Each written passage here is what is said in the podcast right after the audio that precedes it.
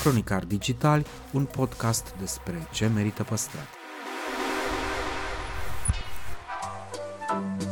Podcastul Cronicar Digital promovează patrimoniul cultural în rândul tinerilor, scuturând de praf și prejudecăți interacțiunea cu istoria și cultura. Între Heritage și Cool, invitații, vedete, influencer și experți vorbesc despre propriile preocupări și pasiuni. Ne dezvăluie ce e important pentru ei și ar dori să transmită mai departe, care este relația lor cu patrimoniul românesc și ce înțeleg prin patrimoniu personal, pe chill și fan ca între prieteni. Moderatorul podcastului este jurnalista de cursă lungă Diana Popescu. Cu noi episoade în fiecare joi.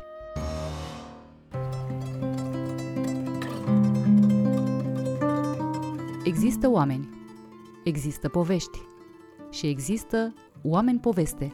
La rubrica Patrimoniu Personal îl întâlnim pe unul dintre ei, Ștefan Câlția. Creator singular, stăpânește nu doar tehnici complexe, ci și ierburi misterioase și felurite simboluri.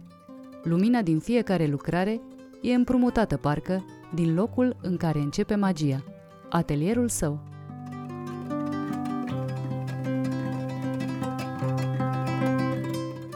Mi-am dorit totdeauna să am atelierul acasă, pentru că fac parte din uh, acei pictori, artiști care n-am fost atras niciodată de boemă. Și foarte repede mi-am dat seama că imaginile pe care ni se vindeau, ni se dăruiau despre artiști, în bună parte erau uh, făcute de, de acea medie și de media de astăzi ca să fie atractive și cel mai atractiv lucru era boemia.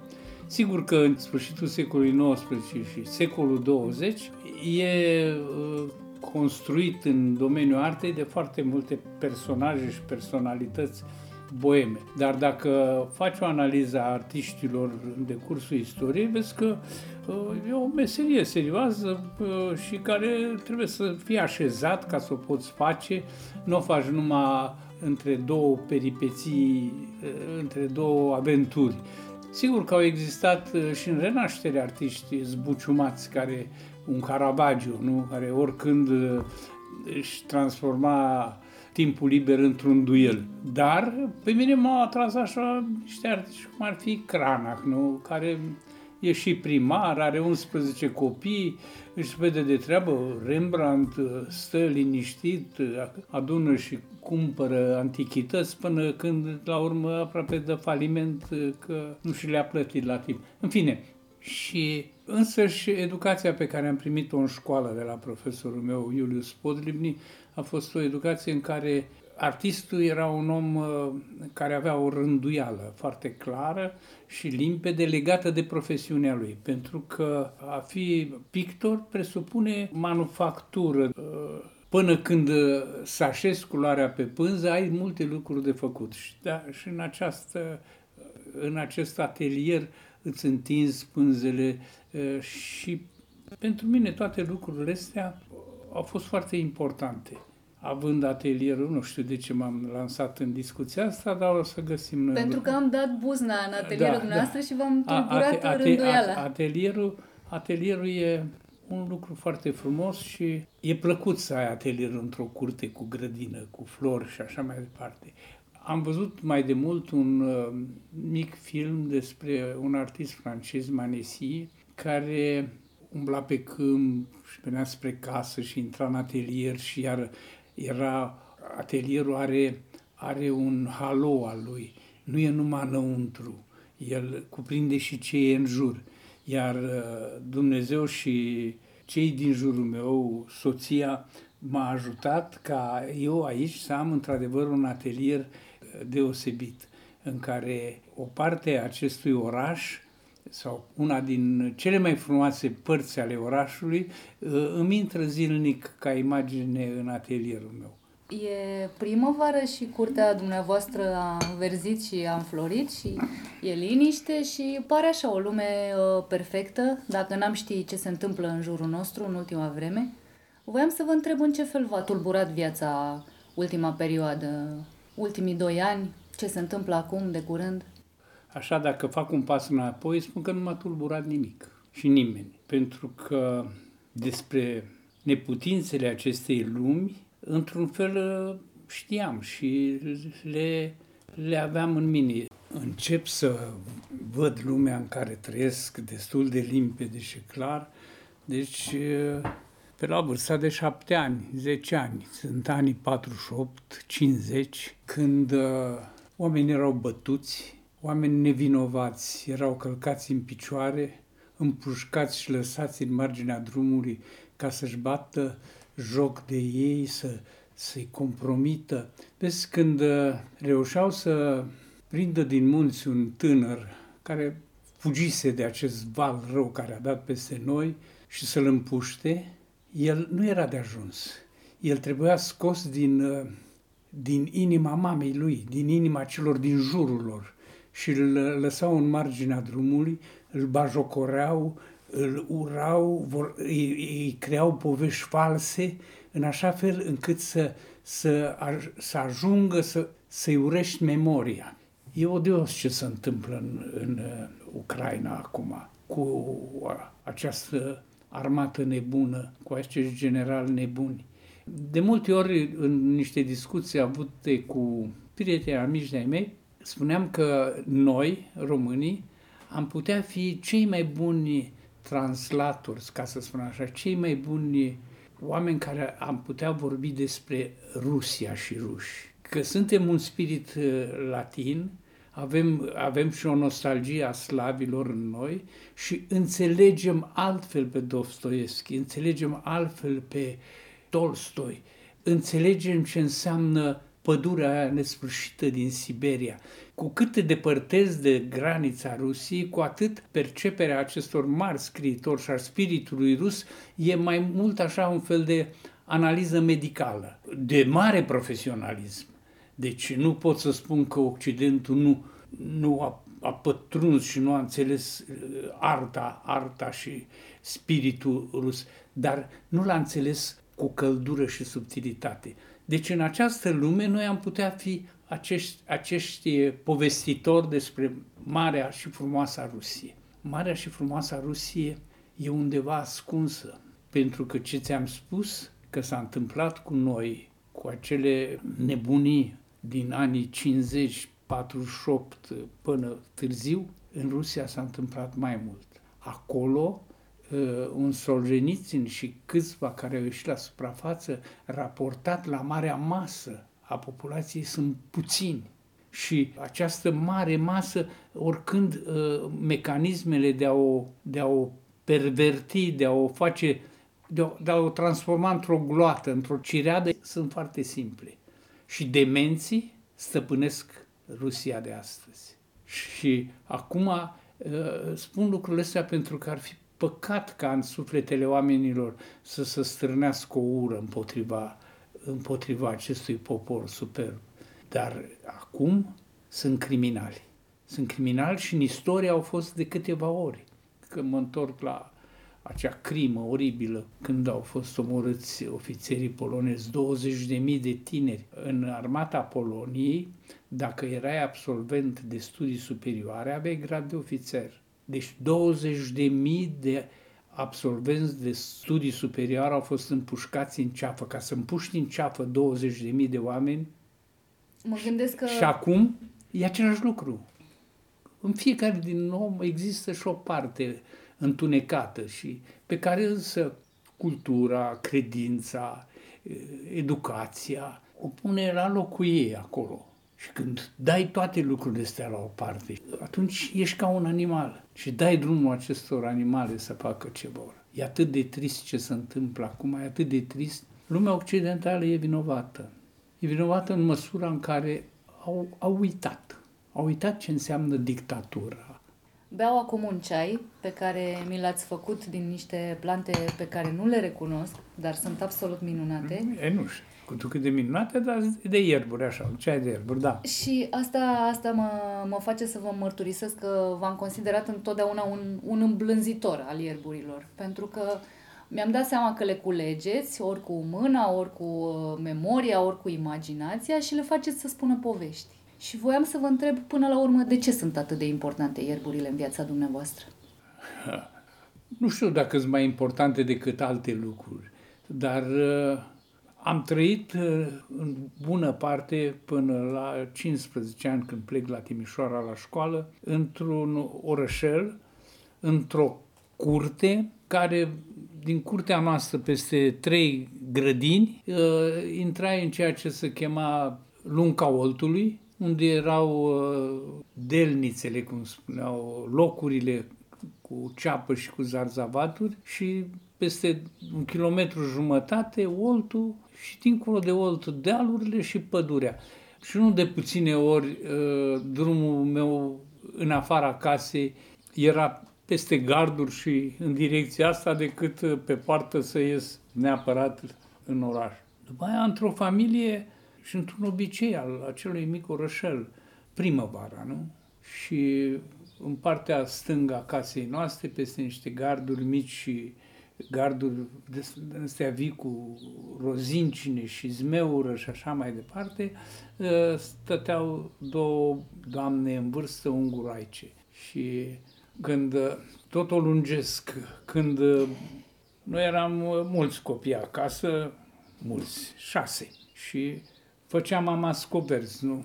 Gogoși, așa ceva. Și când făcea, punea într-o farfurie și zice, du-te la ilușnenii. Și strigam peste gard sau vedeam în grădină sau mă duceam până la ilușnenii cu 4-5 scoverți. Ilușnenii făcea minciunele din ele răsucite așa și striga la noi și dădea și... Ă, deci era o, un mod de a dărui vecinilor și vecinii către tine și o, o relație din asta a comunității pe bucățica aia de cap de stradă Uh, mașina de făcut mac era la doamna avocată Dobrotă, rindeaua gelăul de varză era la Ilușnenii, dincolo era la Cutare și tot așa te, du-te și adu aia, du-te, mașina de făcut înghețată era la familia Ursu, era vie și comunicau între ele și își vorbeau. Și era primăvară și mama o vede pe Ilușneni acolo și zice, Ilușnenii, eu cred că au înflorit brândușele pe Valea Sânzenelor. Da, e ca mergem acolo duminică, mergem dacă e frumos. Și duminica dimineața, dacă nu mergeam la biserică și dacă era vremea frumoasă așa, plecam. Cum arăta alaiul nostru, știi? Era tata, mama, ă, noi așa, până la cel mai... Mama era cu unul în brațe, nu? Căruia îi dădea să sugă încă. Tata a făcut un scăunel cu niște bretele pe care îl, unul, eu eram de obicei eu și cu fratele cel care era după mine, cam de aceeași înălțime. Și în așa fel treceai breteaua aia și între mine și el era un scaunel de pânză așa. Și acolo îl, îl puneam din când în când pe unul care era pe Sandu, care era mai mititel și obosea când mergea. Bătrânele cu tare, cu cu ce aveai în, în, în, în trai, să bucățică de slănină, niște ceapă, pâine, lucruri foarte simple. Nu asta era problema. Și ne duceam până în locul ăla și ne așezam și ne uitam cum au înflorit brândușele și era atât de, de frumos și petreceam toată. Niciodată nu i-am auzit pe nici pe tata, nici pe mama, nici pe vecinii mei, mergem să tragem un grătar, mergem să facem, să facem o băută, mergem să, să avem muzică cu noi, să așezau, începeau să povestească. Erau oameni simpli, dar se duceau să vadă ca un flori brândușele. Sigur că tot ăștia mergeau și când trebuiau să adune ciupercile.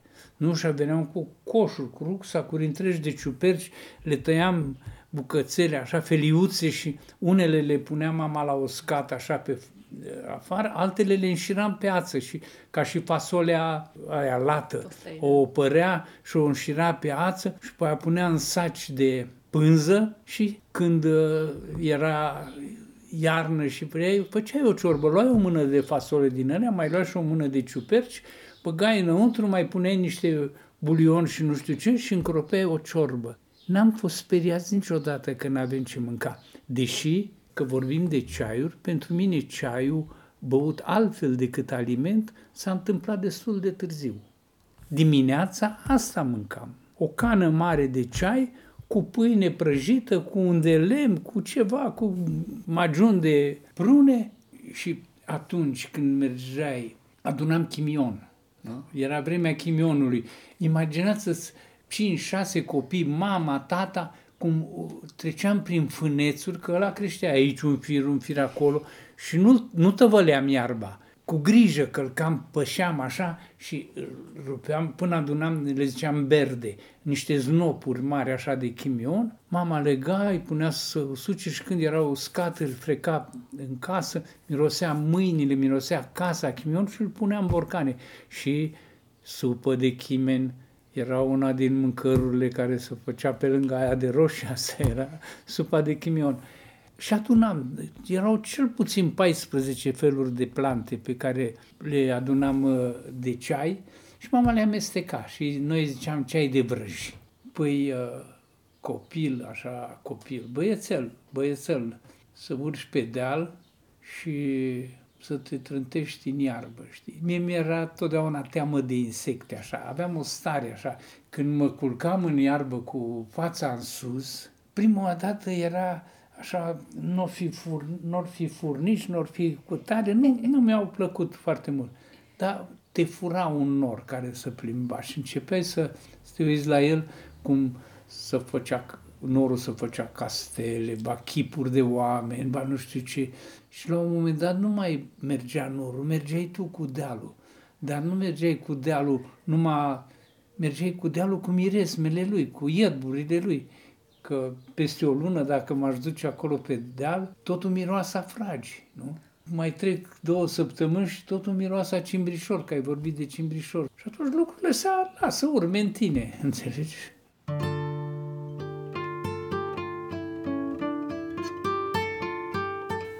Vă ascult vorbind și mi-aduc aminte de planul dumneavoastră de, de tinerețe de, de a deveni preot și uh, mă gândesc, n-aș vrea să comit o blasfemie, dar mă gândesc că într-un fel nu sunteți departe de, de zona aia, pentru că aveți o parohie de oameni care vă iubesc arta, pentru că propovăduiți simplitatea și smerenia și frumusețea. E prea mult, prea mult ai spus. Nu propovăduiesc nimica, dar uh, șansa vieții mele sau șansa mea au fost părinții, bunicii, profesorii, soția și prietenii.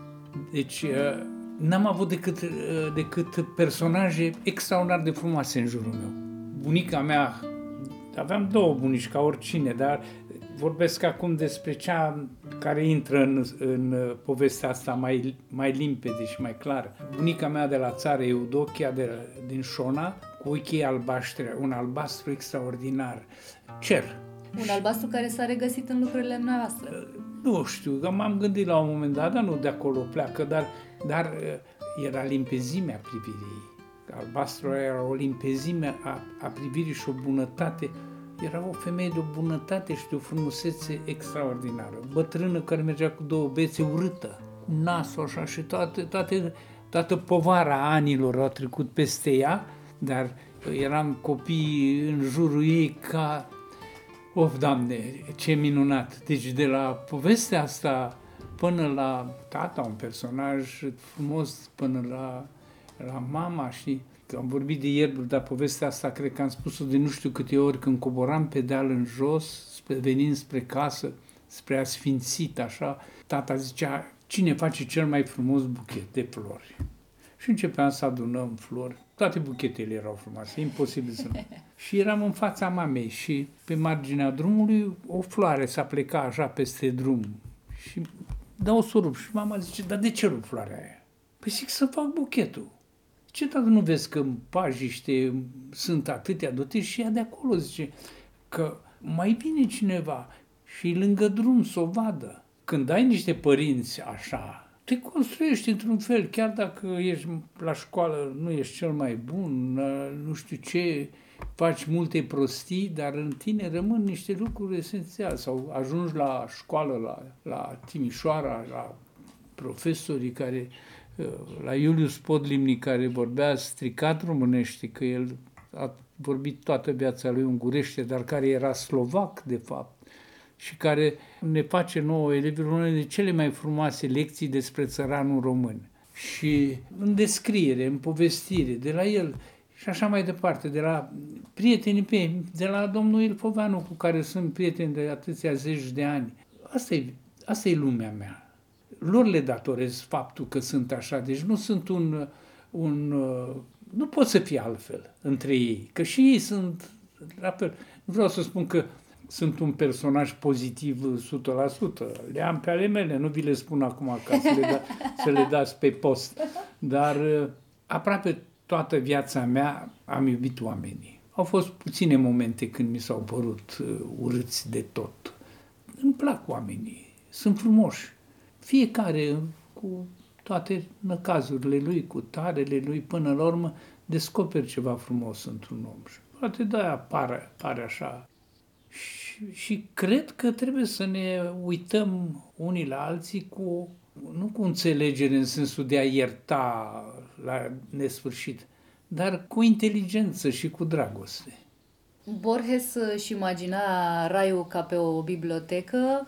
Am senzația că pentru dumneavoastră raiul își păstrează forma aceea inițială de grădină și îmi amintesc că acum vreo 9 ani cred că am fost uh, aici uh, ultima dată și mi-ați povestit despre grădinile Bucureștiului, cu nostalgie, despre grădinile care făceau orașul ăsta altfel. Da și care s-au da, pierdut. Acum, da, acum nu o să mai vorbesc încă o dată despre grădinile Bucureștiului, pentru că ar trebui să, să încep cu marea tristețe când văd ce se întâmplă cu casele, amintiri, că sunt case în care sunt amintiri, sunt povești întregi care dispar, colțuri de...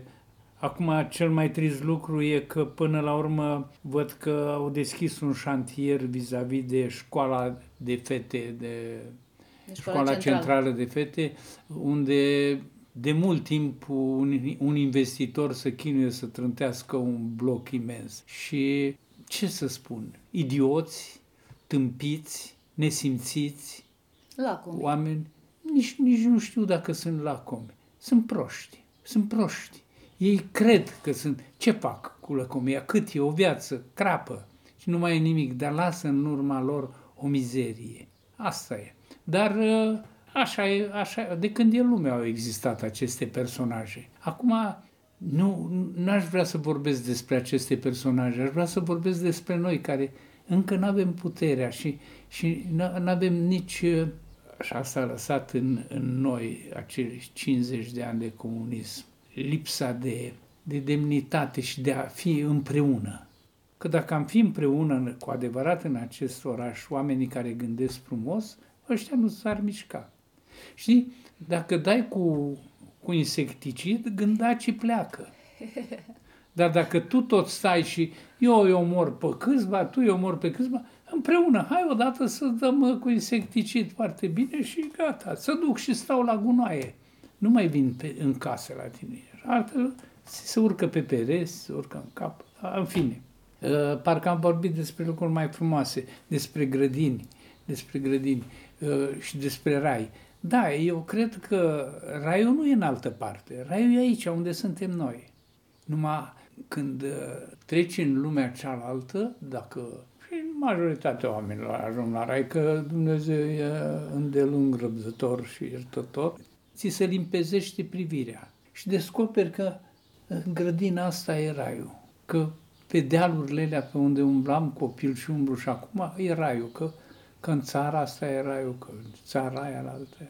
Deci să nu imaginăm acel rai altceva decât o realitate pe care în sfârșit o vedem așa cum trebuie văzută. Acum suntem puțin cu ceață în ochi. Rubrica asta pentru care am uh, luat cu asalt atelierul dumneavoastră se numește Prețul pe fericire. Cât preț punem noi fiecare dintre noi pe fericire, cât suntem dispuși să plătim pentru fericirea noastră. Mm. Și voiam să vă întreb ce vă face fericit în fiecare zi. Credeți că chiar toată ziua sunt așa țopăi de fericire? În primul rând, fericirea. știu ce să spun. Nu n-am călătorit și nu călătoresc niciodată singur. Și bunica și mama, dragul mami, să știi că îngerul păzitor e cu tine dragul mame, să știi că el, el, el te vede și se supără. La început uh, uitam de el și uiți destul de des, dar el e. Și uh, fericire e atunci când, uh, fără să-ți dai seama, faci lucruri în care el, îngerul păzitor, se bucură. Și atunci ai momente de fericire. Acum să nu înțelegem, îngerul păzitor în copilărie era chiar un, un, un înger. Acum e o stare, nu știu, nu pot eu să vorbesc despre el, dar tot un îngerie, dar altfel. Na, e foarte greu. Mie mi se pare cuvântul ăsta, fericire, foarte... E bine să-l folosim, e bine să ne gândim la el, dar nu poți să spui, acum sunt fericit. Acum, acum e bine, acum sunt bun, acum sunt ascultător, acum am reușit să las deoparte arțagurile și neputința. Și atunci, dintr-o dată, ești ca bunica care stă la poartă cu ochii albaștri și pe care toți oamenii din sat o salută cu respect. Bunătatea e foarte, și așa, puterea de a ierta, de a, nu știu, vorbesc vorbe mari, dar le lăsăm deoparte. Mai întreabă-mă ceva, că până acum am luat o raznă așa cu tot felul de lucruri. Deloc, Da. deloc, nu, nu razna. Mă gândeam că noi ceilalți uh, ne imaginăm tot felul de lucruri despre Care ceilalți? uh, civilii, ca să zic Nu, așa. nici civilii, noi, și, de ce noi și voi? Câteodată, din grupul ăsta, fiecare... Pentru că voiam să ajung la pictori. Noi ceilalți care nu suntem pictori, Da, ne imaginăm despre pictori tot felul de lucruri, greșite de multe ori, pentru că spuneați la început că ai nevoie de disciplină, nu e vorba de boema pe care și-o dar, închipuie... dar asta nu înseamnă că, că n-au existat cu adevărat Da. și artiști boemi. E Deci nu, adevărat. nu e un drum. Drumurile sunt diferite. Până la urmă, artistul e om cu toate tarele unui om. Poate să fie bolnevicios, poate să fie nebun, dar poate să fie și zgârcit și bun și asta n-are după aia altfel să leagă lucrurile, dar pe, la bază poate să existe o, Mă gândeam totuși că înseamnă multă muncă drumul ăsta, nu? Așa Nu. cum ai putea crede că e, uh, vine muza, te vizitează, mai pictești deci, ceva deci și așa eu, mai departe. una din profesiunile pe care am vrut la un moment dat, după ce n-am mai, m-am lămurit cu povestea cu cântatul la biserică și cu teologia, am pus să mă, să mă duc la un atelier pe lângă un ceasornicar. Bunicul meu din partea mamei a fost ceasornicar. Deci aveam o inclinație spre zona asta de a fi foarte atent. Dar facem o greșeală, cred eu, sau nu e greșeală, un mod uh, ușor de a analiza lucrurile. Uh, mă întorc la, la bunica și la țăranii din generația ei.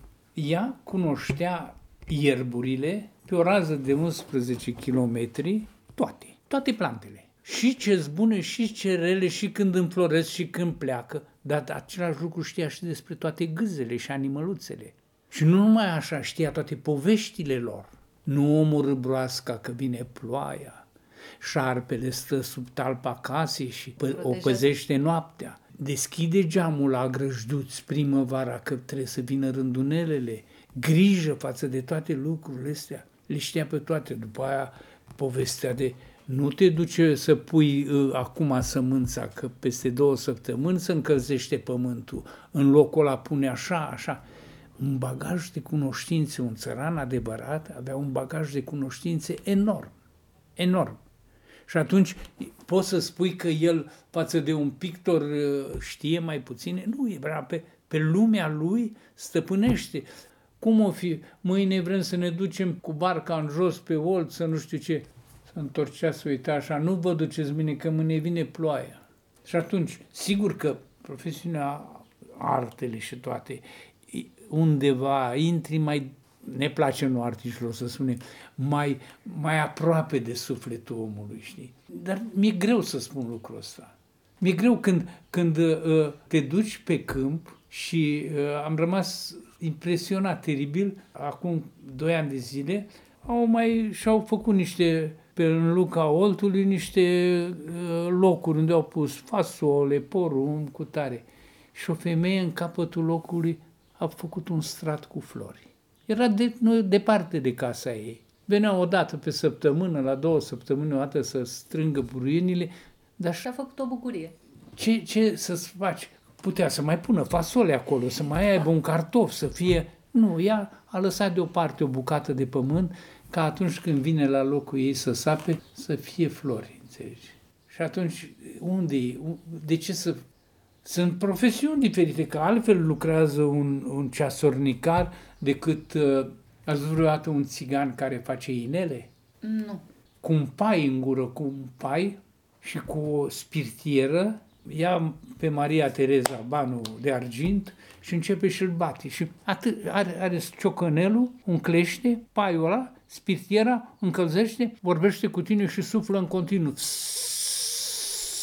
Și lățește banul, taie, până face din el un fir lung, după aia îl taie, îl răsucește, îl bate, îl face și modelează și la urmă îi pune un taler așa mic în față pe care cu o, cu o sculă foarte simplă de, de oțel gravează în el un A, un B, cum te cheamă, fată dragă? Așa, Maria, un M frumos. Și în vreme de o oră ți-a făcut inelul superb și stă și pe vine așa, sau tot țigan făcând burghie. Erau a, niște țigani de prin zona Tecuciului care făceau pentru șantiere. Că am lucrat pe un șantier un an de zile ca salahor și ăștia au fost angajați să facă burghie. Stăteau așa, aveau un foc, un jar cu tare fiară, băteau oțelul, îl făcea acolo, cu o, cu o îndemânare extraordinară. Să faci un burghiu care iese ca de la mașină, cu spirala exact așa unde trebuie, să-l călești, să faci. Și nu era un artist, un artist era. Sigur că se leagă, nu vreau să cobor lucrurile, dar vreau să, să spun că în toate lucrurile e o, o poveste de har, de, de simț pe care trebuie să-l ai pentru lucrul ăla. Și asta e și frumusețea omului, așa, care să bucură de ce face. Am avut uh, un meșter aici care ne-a ajutat, Dumnezeu să-l odihnească multă vreme, care toate, tot ce e garduri de făcut de fier, era școlit în, înainte de război. Am întrebat odată pe un bătrân, domnule, când scăpăm de comuniști? Zice, bă, Ștefănică, dragă, știi când? Când ultimul om care a învățat meserie înainte de război moare, atunci scăpăm și de comuniști. Și dacă facem calculul, cam așa s-a întâmplat în această țară. Cam când s-a întâmplat de au ieșit la pensie, au murit generațiile alea, s-a întâmplat și povestea. E o pură întâmplare, de asta a fost răspunsul bătrânului. Și acest meșter al meu, când termina de sudat ceva, de bătut de nu știu ce, când termina lucru, mângâia piesa. Nu mi-am dat seama, așa când am stat lângă el nu mi-am dat, dar întâmplător am făcut câteva filmări cu el, așa, prin curte și cum lucrează, știi?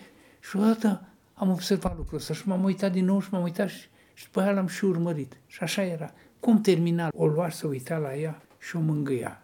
Eu ca pictor ce fac? Când cred că am terminat, mă dau în spate, mă așez în fotoliu și cu privirea mângâi lucru. Câteodată mă bucur, câteodată abia a doua zi îmi dau seama că am făcut ceva, de multe ori zic, trebuie să o luăm de la capăt, dar cu privirea îți mângâi lucru. Că ăștia suntem oameni. Oameni suntem ființe care făptuim totdeauna ceva. Și pentru asta trebuie să înveți niște lucruri, să le iubești. Ce să zic mai departe? Iar doi meșteri am avut aici.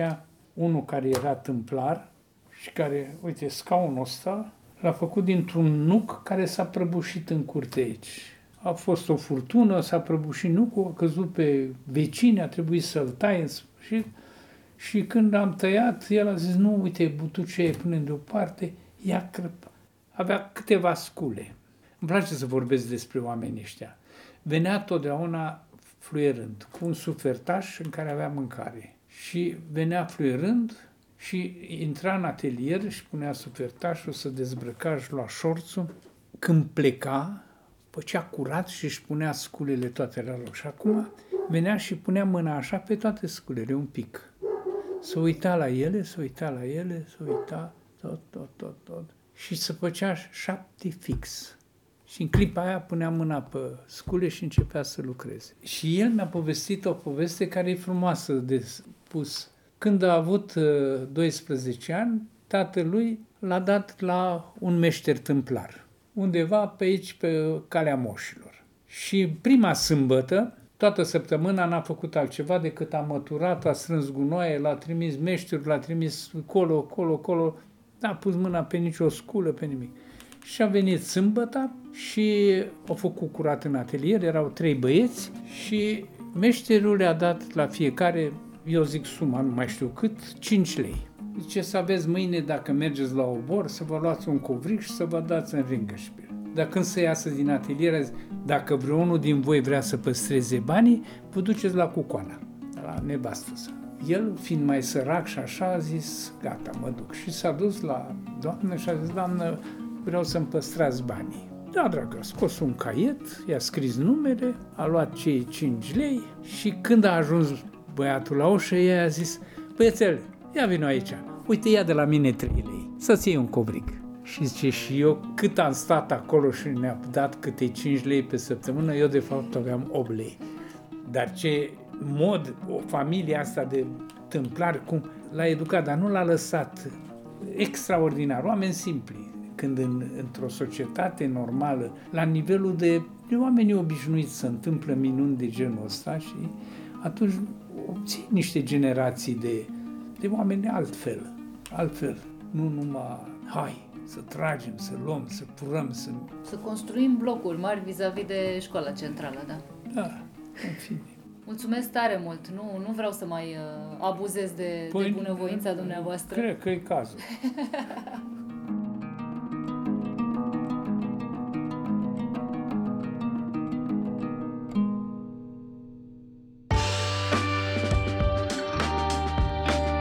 Cronicar Digitali, un podcast despre ce merită păstrat.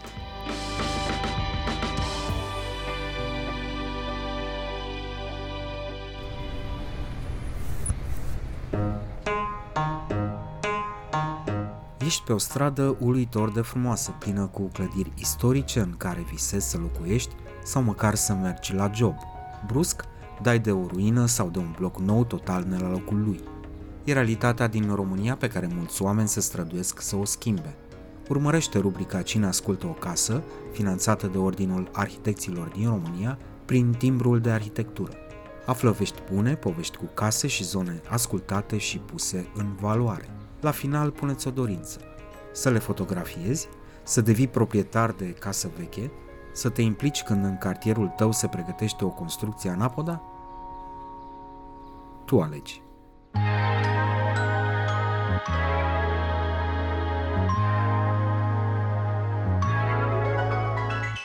Cine ascultă o casă? Din fericire, există astfel de oameni și de organizații. Pe mâinile lor se află viitorul trecutului. Arhitecta Irina Iamandescu ne dezvăluie de ce e nevoie pentru o restaurare reușită și ce pericole poate ascunde o astfel de lucrare. Aflăm și la ce folosește patrimoniul odată redat comunității. Contribuie la o societate sănătoasă economic, are uh, o pondere foarte mare, mult mai mare decât v-ați aștepta, în um, crearea de locuri de muncă și în efecte economice colaterale care vin după o investiție în, în cultură, în zona patrimonială. Una peste alta zice că patrimoniul de fapt reprezintă o resursă, o resursă pentru societate, inclusiv economică. Salutare tuturor! Începem azi un nou capitol din istoria noastră comună, un nou sezon cronicar digital, în care vorbim despre ce înseamnă patrimoniul, dincolo de definiția din dicționar, și mai ales despre ce ar putea să însemne dacă decidem să ne apropiem de el. Irina Iamandescu, mulțumesc pentru participarea la podcast și pentru că vom asculta împreună o casă. De fapt, mai multe. Și eu mulțumesc uh, pentru invitație suntem prinși în, uh, în vârtejul fiecarei zile, suntem tot mai grăbiți și mai neatenți la ce se întâmplă în jur. Dacă ne-am luat totuși uh, răgazul să privim pendelete orașele, ar fi o priveliște veselă sau din potrivă? Păi, uh, sper că ne luăm cu toții din când în când răgaz să, să ne uităm în jurul nostru, altfel decât așa în viteza cotidiană care ne obligă să rezolvăm lucruri și ridicăm privirea mai mult decât parterul magazinelor, poate, din când în când, nu? sau uh, ne plimbăm așa fără, fără un scop anume prin cartierele care ne plac sau care ne aduc aminte de copilărie. Uh, eu zic că Orașul e în mod uh, tradițional heterogen. Mă refer acum la București, care e orașul în care trăiesc eu.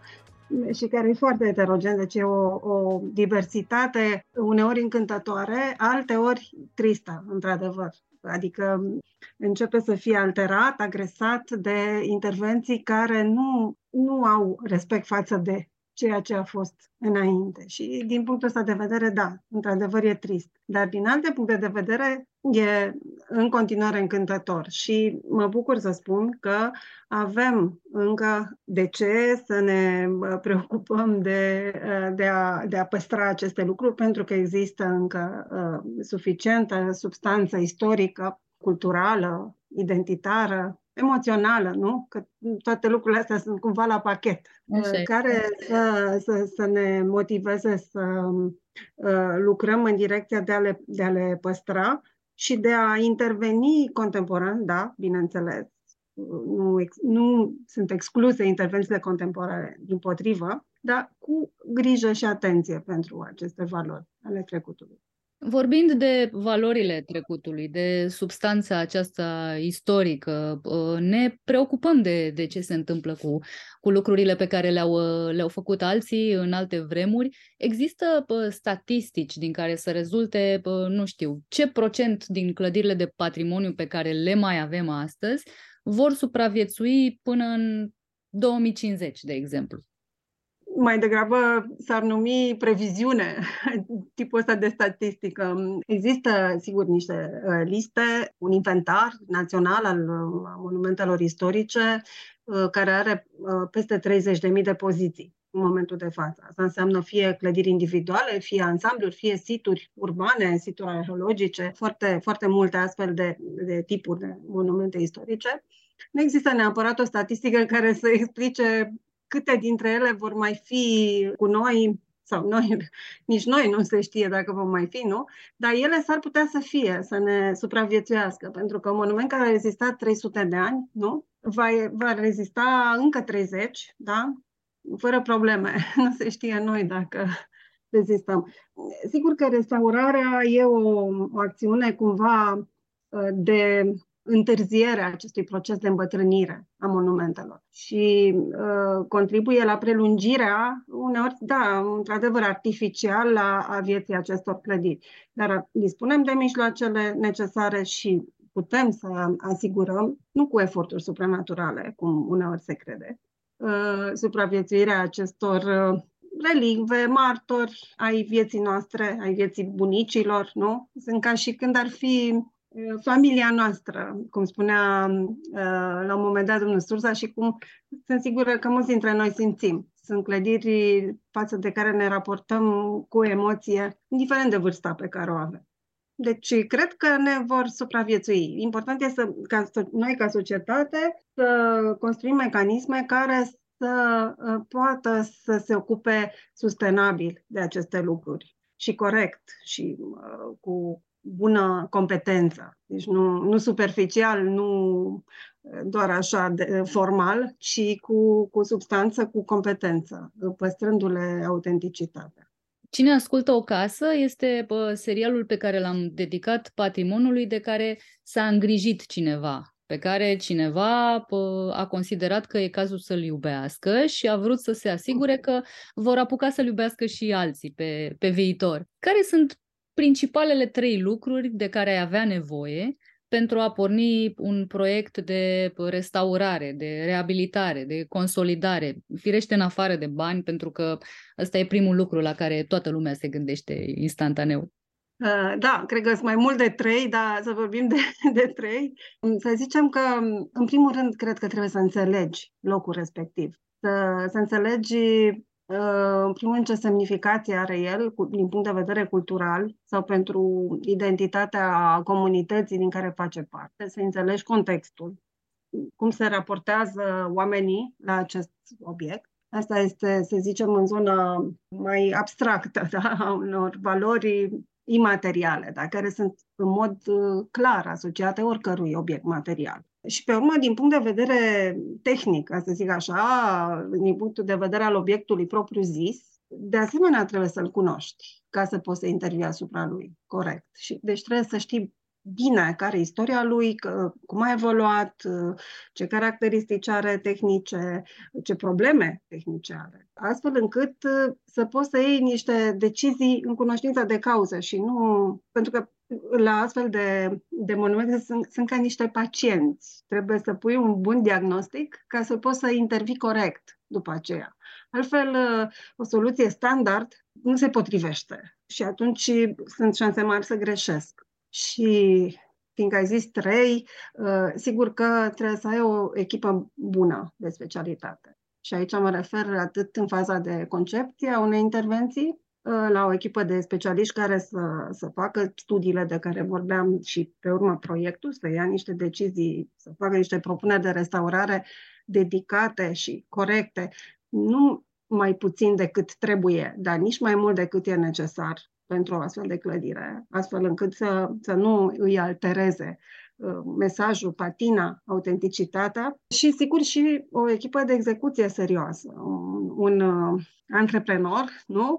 un constructor care um, să uh, trateze cu respect și cu grijă chestiunile mai sensibile care țin de detaliu, de tehnici vechi de execuție, de um, compatibilitatea de materiale, de tehnici de a integra nou cu vechi.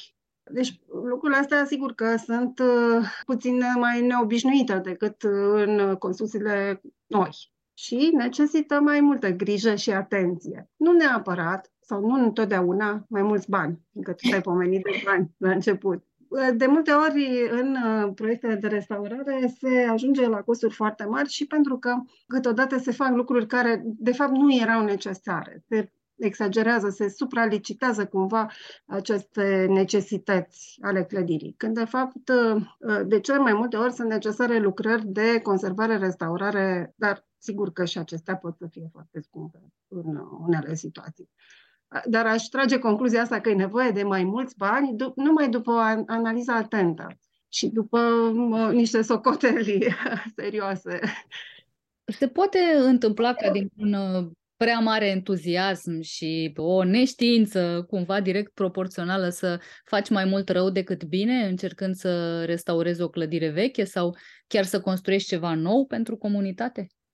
Oh, da, sigur că se poate. Și sunt uh, exemple destule. Poate nu e cazul să le menționăm aici, dar da. Și asta vine dintr-o, dintr-o problemă importantă pe care o avem în societate și în, în domeniile de specialitate, în zona de construcții, în care formarea asta pentru patrimoniu nu, nu asigură suficient uh, competență pe piață, să zicem, încă există competență pe piață, dar nu așa, în orice colț de țară. Uh, și asta este combinată cu, uh, cum, cum era și în întrebare, nu? Uh, buna intenție. Buna intenție dublată de un spirit din ăsta gospodăresc și de nevoia de a face repede, repede trebuie să facem, da? combinată cu lipsa de, de abilități sau de competențe a celor care intervin de fapt, care proiectează și intervin, da, generează astfel de intervenții. Și sunt uh, cazuri uh, notori în care, ca să dau așa un exemplu abstract, dar destul de tipic, uh, preotul de la bisericuța din sat, monument istoric, biserică veche, nu? În dorința de a îmbunătăți situația monumentului, face un soclu de ciment, pe care după aia, văzând că umiditatea iese deasupra socului de ciment, îl mai înalță cu încă o bandă de ciment și tot așa, cu cele mai bune intenții, dar cu, fără să se consulte cu specialiști și fără să înțeleagă care sunt efectele nocive ale unei astfel de intervenții. Deci este nevoie de o mai bună înțelegere a, și o prezență în spațiu public, să zicem, a subiectului care să genereze acest beculeț aprins în mintea oricărui om care vrea să intervină. Stai puțin, trebuie să întrebi pe cineva care este de specialitate. Cum trebuie să fac? Să mă sigur că n-ar strica un pic mai mult uh, ajutor din partea statului, fie că el uh, este doar o uh, asistență de specialitate, un sfat corect în, la momentul potrivit, dacă nu este chiar un ajutor financiar, cum ar fi, bineînțeles, de dorit. Da, lucrurile nu se întâmplă mereu cum uh, ne dorim, pentru că mm. în continuare nu trăim în cea mai bună dintre lumile posibile. Da, până la urmă, ce aduce prejudicii mai mari? O clădire lăsată să-și urmeze viața firească, să se degradeze în mod natural până la urmă, sau una restaurată prost, prin procedee neconforme, cu materiale nepotrivite? Ce e mai rău? N-aș spune chiar așa în, în opoziție cele două variante, dar uh, totuși um, e limpede că um, clădirea asupra căreia nu s-a intervenit își păstrează autenticitatea, calitățile ei uh, intrinseci de la origine, sigur uh, cu toate problemele adăugate de neîntreținerea în timp, de fapt. Și se spunea într-un timp când resursele erau încă și mai puține decât sunt acum pentru patrimoniu, că această, între ghilimele fie spus, sărăcie este un bun conservator de patrimoniu. Sigur că e puțin, um, puțin exagerat să spui așa ceva, dar în unele cazuri s-a putut astfel uh, ajunge la, la conservarea unor, uh, unor monumente care s-au păstrat așa ca într-o capsulă a timpului neatinse, cumva. Și asta este o, un uh, avantaj extraordinar. Sigur, dacă nu s-au distrus de tot între timp. Uh, și de aia e cu atât mai important că atunci când intervin, să o fac cu grijă pentru autenticitate, pentru valorile necesare a fi păstrate și cu măsură, cu măsură în intervenția contemporană. Aici e cheia cheia unei intervenții uh, potrivite în cazul unui monument. Să nu exagerez cu intervenția contemporană, cu această, cum să zic, modernitate în sensul rău al cuvântului cu orice preț, da? și să, să respect, să acompaniez, de fapt, un obiect valoros cu intervenția mea contemporană și vizibil contemporană, de fapt. Adică să nu mă prefac că sunt, că am făcut o, un puișor de monument sau extindere care induce publicul în eroare că e de la origine. Nu? Deci aici, aici sunt nuanțele și, și zonele foarte, e o zonă așa gri, dar în care sunt foarte multe nuanțe pe care poți să le exploatezi, mai subtile decât într-o construcție nouă, bineînțeles vorbim despre intervenții făcute cu măsură, până la urmă se spune că e bine să existe măsură în toate, așa că da, de da. ar fi și aici.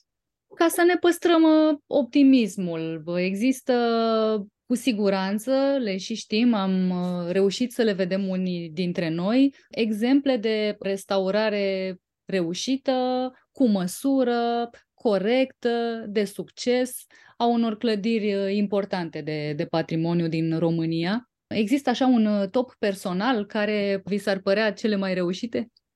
E, e greu de ales așa sau de punctat că, uh, cum spuneam, fiecare monument e unic și fiecare intervenție e, e adaptată acelui monument unic. Sigur că da și mă bucur să spun că da, să răspund cu toată inima că da.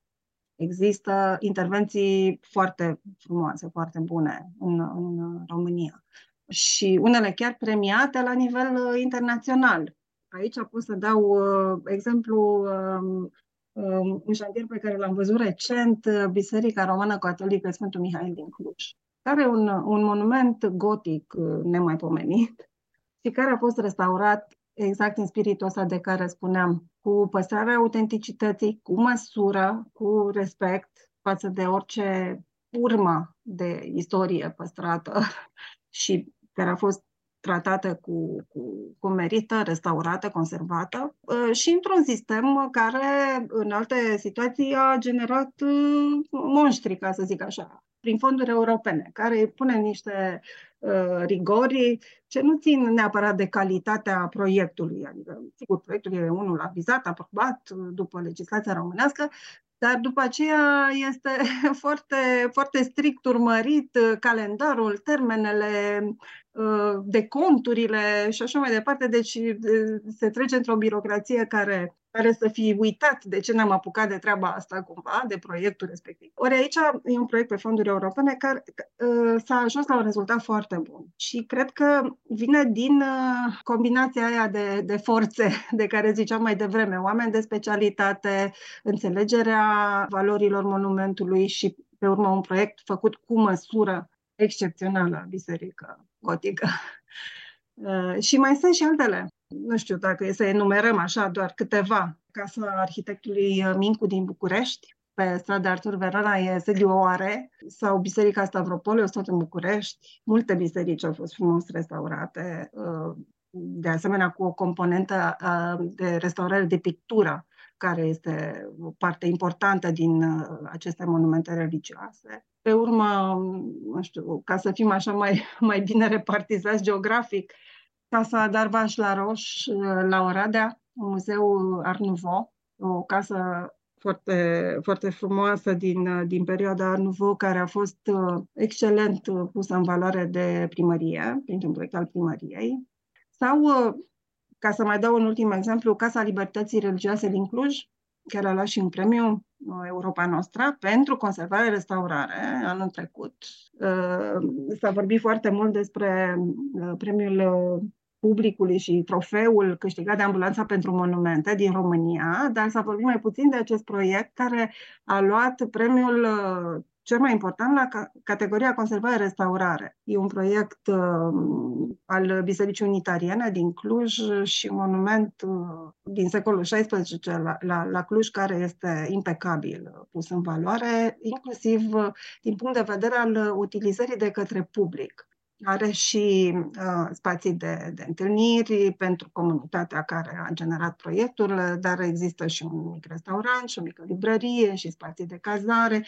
Deci cumva un, un model de, de utilizare eficientă a patrimoniului și nu doar de, cum să spun, muzealizare, cum greșit cumva se, se pune problema și, și uh, la noi, cum că, bun, dacă o clădire e monument istoric, o punem așa sub un clopot de sticlă, eventual facem un muzeu și pe urmă doar ne uităm cumva așa la ea. Nu, aceste monumente trebuie să fie vii, să participe la viața orașului, a comunității și numai astfel vor, vom putea să le avem peste 30 de ani, cum ziceai mai devreme e bine că sunt astfel de exemple și care pot genera, de fapt, modele și sper că și în mediul de specialitate ele devin automat cumva modele. Lucrul ăsta se perpetuează chiar dacă nu-i promovat oficial, să zicem.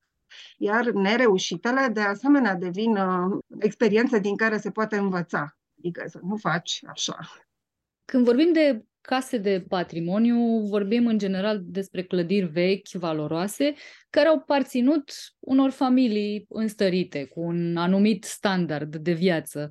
De ce i-ar păsa, nu știu, unui bucureștean din cartierul militar, care trăiește la bloc, în 40 de metri pătrați, de asemenea povești? Da, E o întrebare bună, mai ales într-o țară care a trecut prin, prin decenii de comunism și în care s-au, s-au amputat niște legături organice corecte, normale, în, în evoluția noastră ca societate în, și, și, și în zona asta a patrimoniului, a culturii. Și da, într-adevăr, oamenii au fost dezrădăcinați la propriu și, de asemenea, au fost cumva uh, rupți, depărtați uh, voit cumva ideologic de cultura lor firească, de evoluția lor firească culturală. Și da, s-ar putea ca generații mai noi să nu se raporteze la, la valorile astea pe care nu le-au asimilat cumva um, firesc, organic, uh, treptat uh, și nu și le-au apropiat poate conștient da? și societatea nu a asigurat chestia asta.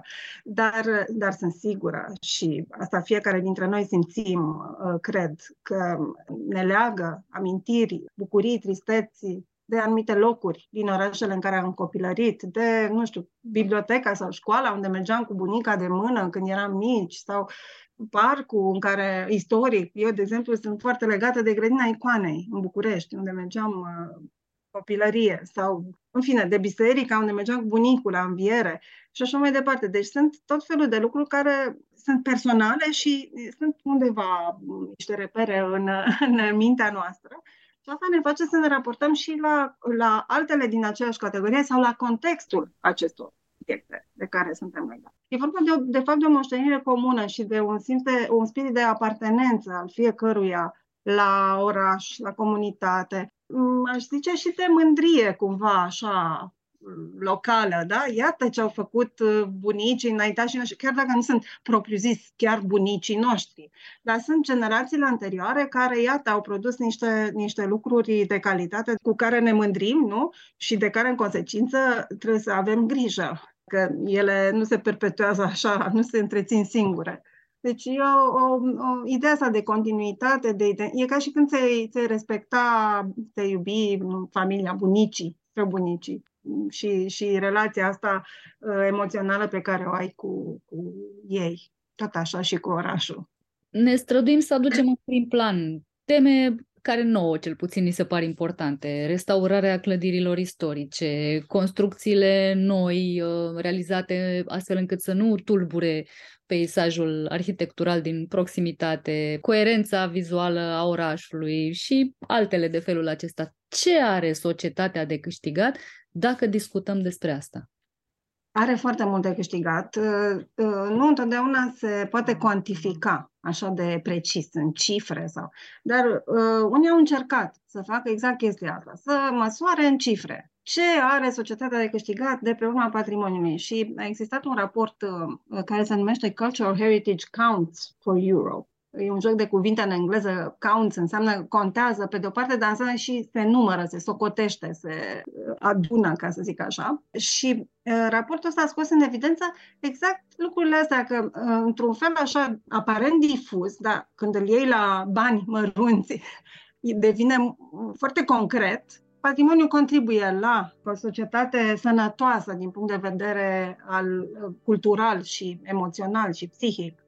Contribuie la o societate sănătoasă economic. Are uh, o pondere foarte mare, mult mai mare decât v-ați aștepta, în um, crearea de locuri de muncă și în efecte economice colaterale care vin după o investiție în, în cultură, în zona uh, patrimonială pe urmă sunt și uh, lucruri care uh, țin de mediu, de conservarea mediului, de uh, stoparea încălzi- încălzirii planetei, nu? Sau încetinirea încălzirii planetei. Discutăm de, de restaurare care este, prin definiție, o operațiune ecologică, hai să zic așa, care este în sprijinul conservării mediului. Adică, de ce să demolezi ceva care este încă utilizabil uh, și care în plus este și valoros cultural, are o importanță pentru comunitate, pentru societate. Deci, restaurarea este o uh, astfel de operațiune care vine în sprijinul conservării mediului.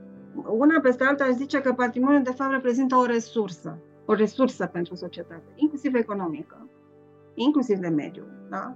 Culturală, nu mai zic, în primul rând, pe care, dacă știm să o folosim și să o exploatăm, în ghilimele fie spus, în sensul cel mai bun și productiv și corect al cuvântului, nu va face decât să creeze beneficii.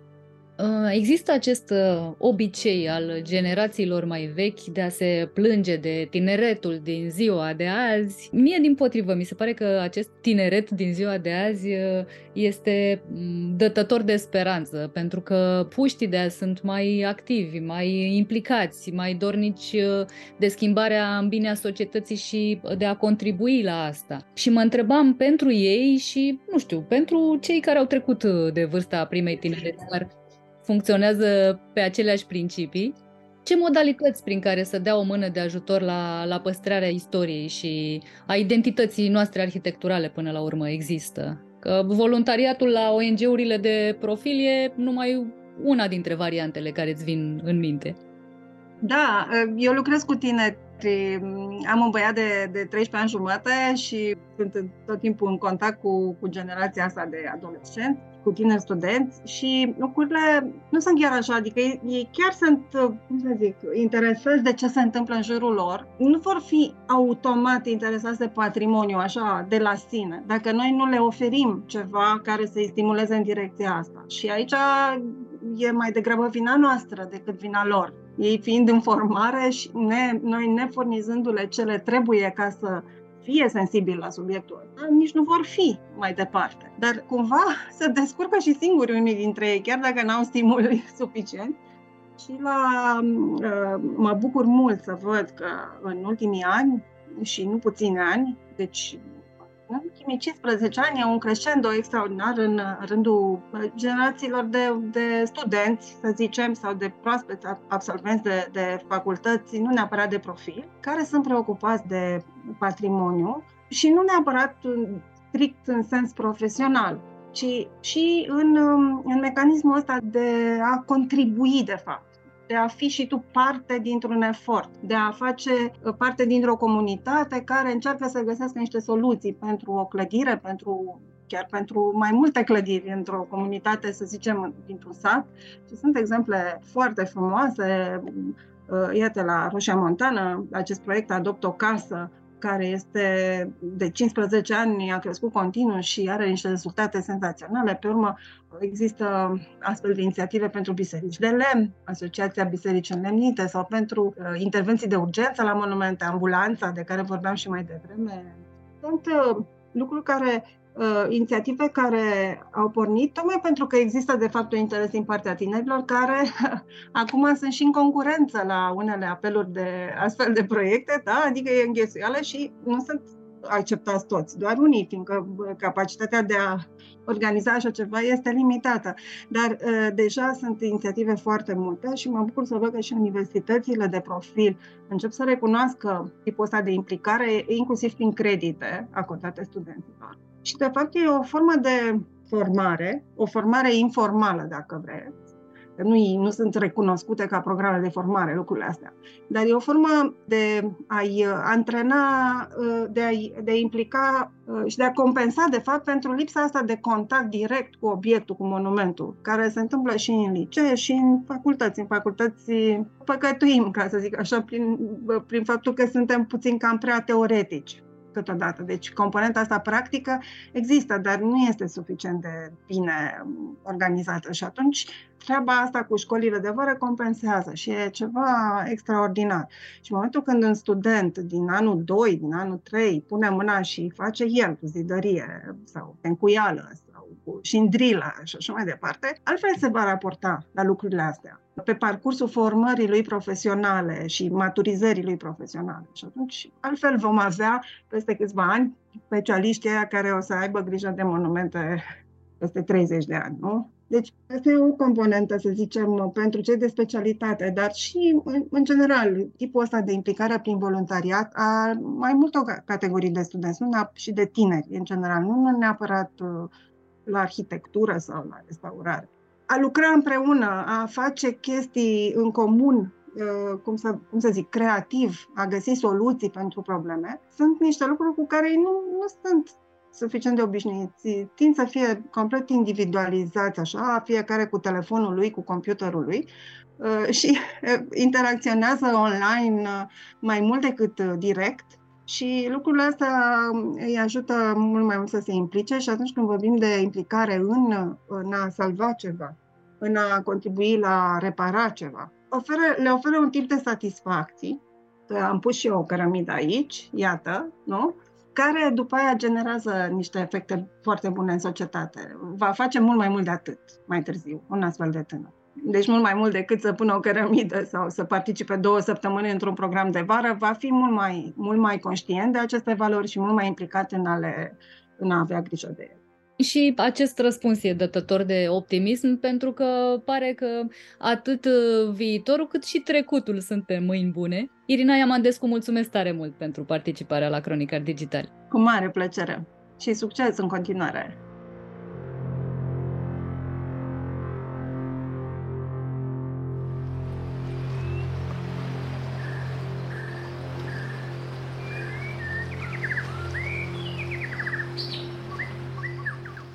Cronicar Digital, un podcast despre ce merită păstrat.